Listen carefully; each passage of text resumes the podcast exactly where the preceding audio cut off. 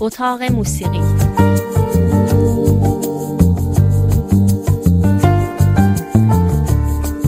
فرید وهابی. یکی از سوالهایی که همیشه برای ما مطرح است این است که اشعار شاعران معاصر ایران که به موسیقی در آمده تا چه حد با اجازه خود اونها بوده؟ به حال با اجازه یا بی اجازه بعضی از شاعران معاصر ایران بسیار زیاد ترانه ها و آواز ایرانی رو بارور کردند و طبعا یکی از اولین نکاتی که می شود دید این است که اشعار موزون خیلی بیشتر استفاده شده بدیهی است. وقتی کلمه موزون رو به کار می‌بریم پای موسیقی هم خود به خود به میان آمده. طی دو هفته گذشته از ترانه یاد کردیم که با شعرهای فریدون مشیری و شهریار ساخته شدند. یعنی دو شاعری که هیچ وقت پایبندیشون به وزن رو کنار نگذاشتند. امروز هم از یکی دیگر از اشاق وزن یاد می‌کنیم یعنی نادر نادرپور یکی از شاعران معاصر ما که نه تنها دانش گسترده از وزن شعر کلاسیک فارسی و علم عروض داشت که وزن و اصلا ساخت شعر رو در کار شاعران غربی به خصوص فرانسوی هم بسیار خوب میشناخت. نادر نادرپور شاعری با سرگذشتی عجیب که 90 سال پیش در کرمان به دنیا آمد و 20 سال قبل در لس آنجلس از دنیا رفت یعنی سال 1378 تو آن پرنده رنگین آسمان بودی. که از دیار غریب آمدی بلانه من. چو موج باد که در پرده حریر افتد. تنین بال تو پیچید. در ترانه من.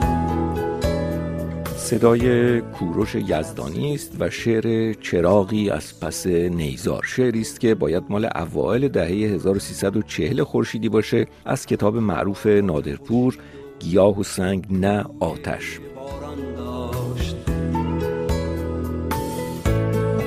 نسیم بال تو عطر گل ارمغانم کرد. حالا اتفاقا در مورد نادرپور باید گفت که به نسبت مثلا در مقایسه با فریدون مشیری اشعارش خیلی زیاد هم به موسیقی در نیامده.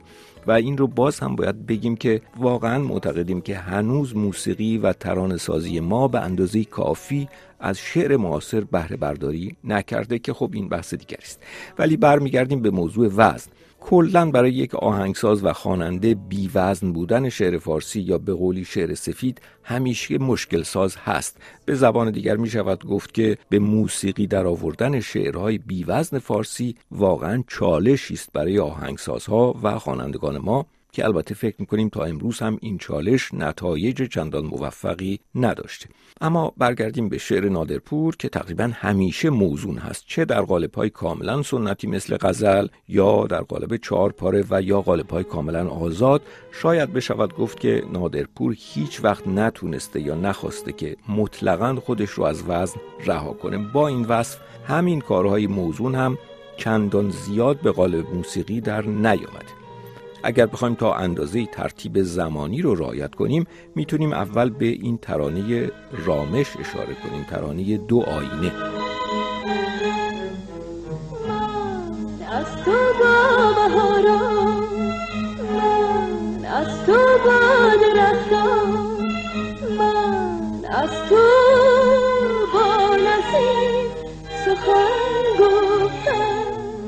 اجرای قدیمی با موسیقی حسین علی ملاح و صدای رامش. یکی دیگر از اجراهای قدیمی متعلق به محمد رضا شجریان هست که اگر اشتباه نکنیم باید مال یک سالی قبل از انقلاب باشه. کاری است که به اشک پدر معروفه یکی از شعرهایی است که نادرپور برای دخترش پوپک گفته.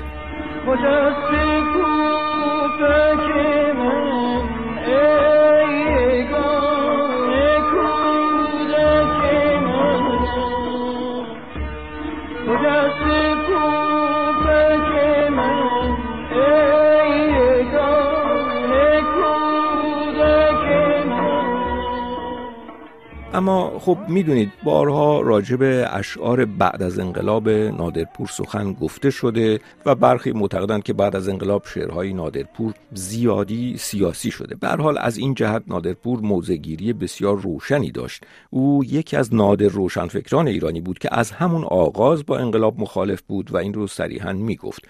گوش می‌کنیم به صدای خود نادرپور بخشی از گفتگوی او با سیمین بهبهانی. در تلویزیون ایرانیان لس آنجلس. در این گفتگو بحث از ماندن در ایران یا رفتن بوده و سیمین بهبهانی می‌گوید که او برعکس نادرپور تصمیم گرفته بود که در ایران بمانه و بعد اینجا پاسخ نادرپور رو گوش می‌کنیم. ببینید قضیه از اینجا شروع میشه که یه تفاوتهایی در میان دید من و دید شما از آغاز وجود داشت. شما از کسانی بودید که انقلاب رو پذیرا شدید بله. من درست برعکس شما نه تنها شرکت نکردم بلکه به شدت مخالف بودم با اون چیزی که اتفاق افتاده. نه به معنی اینکه با انقلاب به طور کلی مخالف باشم با این انقلاب مخالف بودم. دلیلش برای خود من خیلی روشن بود.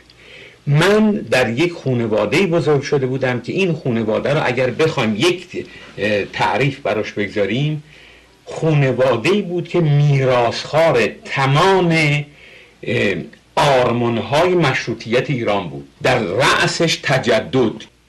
در ایران اشکالی که ما داشتیم تا پیش از انقلاب مشروطیت که نرسیم به اصطلاح کاروان تمدن اون مسائلی بود که مجموعا از مشکل دین برمیخواست اما در مورد تغییر شدیدی که در دنیای نادرپور به وجود آمد به خاطر انقلاب و بعد تبعید که البته درد و قصهش هیچ وقت رو رها نکرد در گفتگوی دیگری با ایرج گرگین نادرپور بر اهمیت حادثه تاکید می‌کنه. منظور از حادثه همین انقلاب هست. اما این که چه تفاوتی بین لحن امروزی من و لحن دیروزی هست این یه واقعیتی است که بعضی حوادث هست که چنان دگرگون کننده است و چنان به قولی فراگیره که همه چیز رو در خودش جذب و حل می‌کنه. امروز حادثه که اتفاق افتاده چنان شده است که هر حرف دیگری جز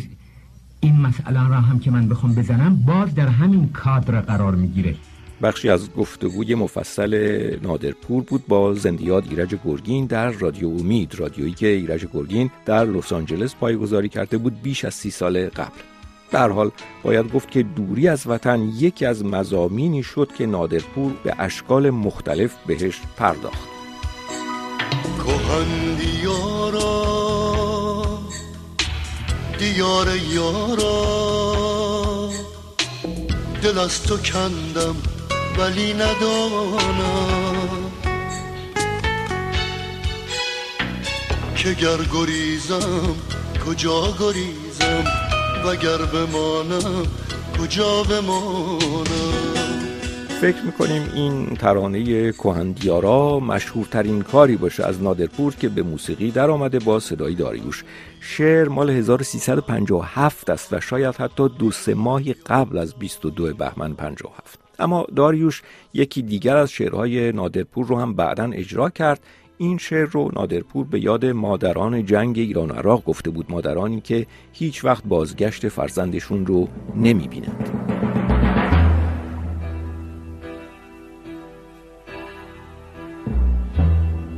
بمان مادر بمان در خانه خاموش خود مادر که باران بلا میباردد از آسمان برسد بمان مادر که مسلما به اندازه اون ترانه کهندیارا مشهور نشد. شاید یک دلیلش پرتمطراق بودن بیش از حد موسیقی باشه. مثل اینکه موسیقی به اصرار بخواد لحن تراژیک بگیره. خود شعر هم که خب به اندازه کافی تلخ هست صدای داریوش هم که اصولا صدای محزونی است و خب به حال ترکیب چندان موفقی از کار در نیامده. این رو هم بگیم که قبل از داریوش همین آهنگ رو عارف هم اجرا کرده بود که اون که دیگر اصلا گل نکرد و بعد بابک افشار سازنده اولیه آهنگ اون رو به داریوش واگذار کرد. نگاه خیره را از سنگ فرش کوچه ها بردار. اما به غیر از مثالهایی که زدیم دیگر واقعا چیز زیادی از اجراهای اشعار نادرپور نمی‌شناسیم. ولی چون با صدای کوروش یزدانی شروع کردیم اجازه بدید با صدای او هم به پایان ببریم با شعر بسیار زیبای نادرپور به اسم عکس فوری که فکر می‌کنیم یکی از بهترین کارهای کوروش یزدانی هم باشه که هنرمند بی سر و صدایی است و کار خودش رو در آمریکا ادامه میده. او چندین سال پیش آلبومی بیرون داد به اسم ماهی که اجراهایی بود از اشعار شاعران معاصر. از جمله همین عکس فوری نادرپور آهنگم از خود کوروش یزدانی است. این شعر واقعا برای ترانه شدن مناسب بوده. یک قصه کوتاهی است که به زبانی ساده و خیلی موجز حکایت شده با فضاسازی بسیار قوی و پایان خیلی بجا و معنادار. شاید واقعا این شعر بتونه سرمشقی باشه برای ترانه سرایی ما. عکس فوری شعر نادر نادرپور و صدا و موسیقی کوروش یزدانی. تا هفته آینده.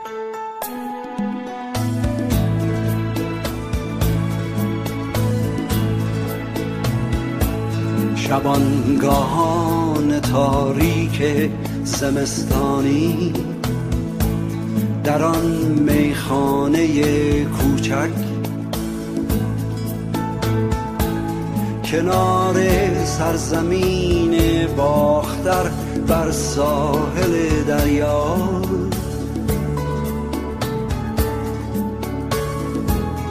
صدای دو دسته گریه باران.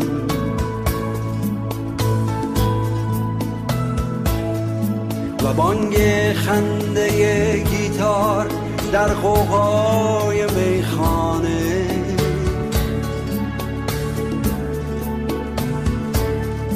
و دودی تلخ و اطراگین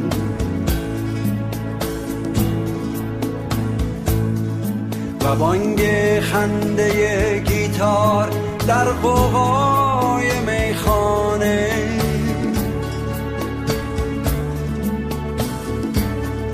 و دودی تلخ و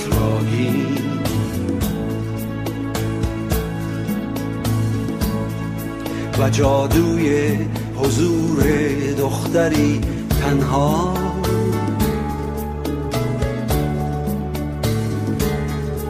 میان جمع مستان پریشانگو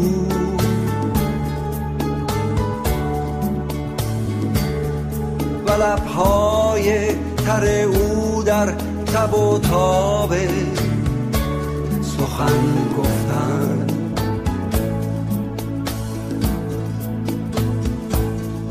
و من در اشتیاق گفتگو با او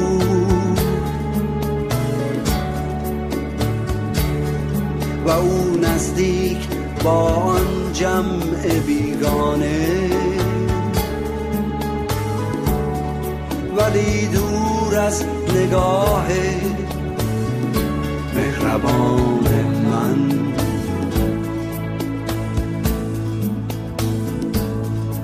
و در پایان گریز ناگهان او از آن مجلس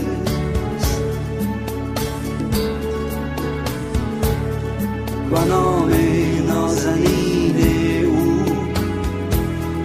جوانی بر زبان من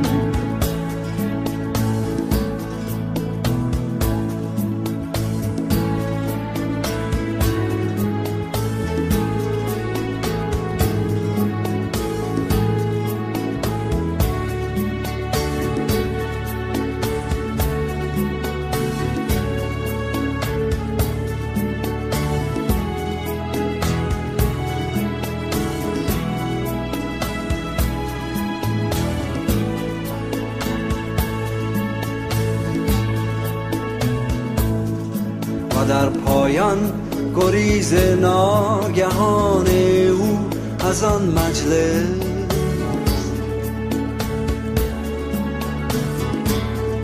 و نام نازنین او جوانی بر زبان من.